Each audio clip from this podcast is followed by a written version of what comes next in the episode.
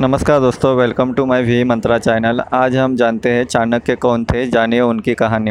आचार्य चाणक्य को ही कौटिल्य विष्णुगुप्त और वात्सायन कहते हैं। उनका जीवन बहुत ही कठिन और रहस्य से भरा हुआ है।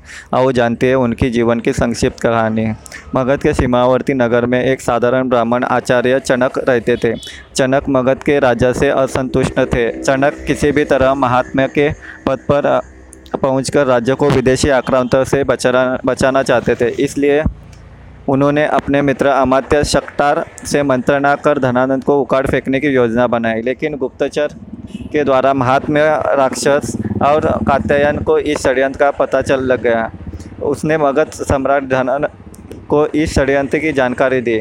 चनक को बंदी बना लिया गया। और राज्य भर में फैल, खबर फैल गई कि राजद्रोह के अपराध में एक ब्राह्मण की हत्या की जाएगी। चनक के किशोर पुत्र कौटिल्य को यह बात पता चली तो वह चिंतित और दुखी हो गया।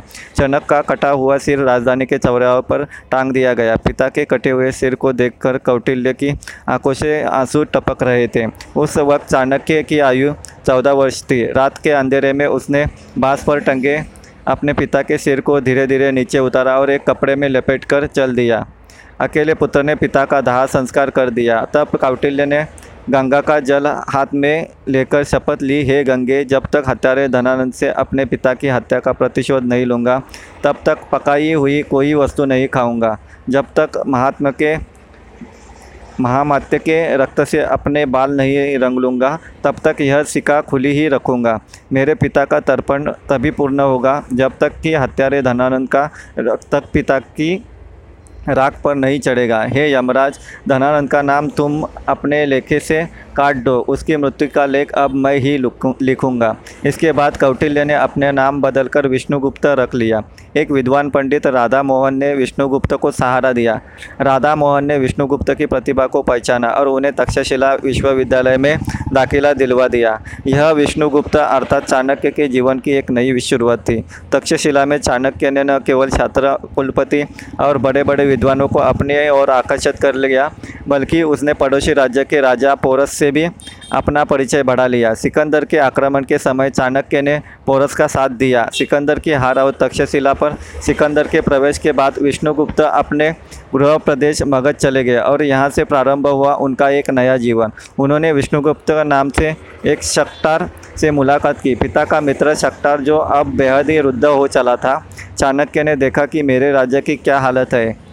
धनानंद ने इसकी हालत क्या कर दी है? उधर विदेशियों का आक्रमण बढ़ता जा रहा है और इधर ये दुष्ट राजा नृत्य, मदिरा और हिंसा में डूबा हुआ है। एक बार विष्णुगुप्त भरी सभा में पहुँच गए। चाणक्य ने उस दरबार में क्रोधवशी अपना परिचय तक्षशिला के आचार्य के रूप में दिया और राज्य के प्रति अपनी चिंता व्यक्त की। उन्होंने यूनानी आक्रमण की बात भी बताई और शंका ज़ाहिर की कि यूनानी हमारे राज्य पर भी आक्रमण करने वाला है।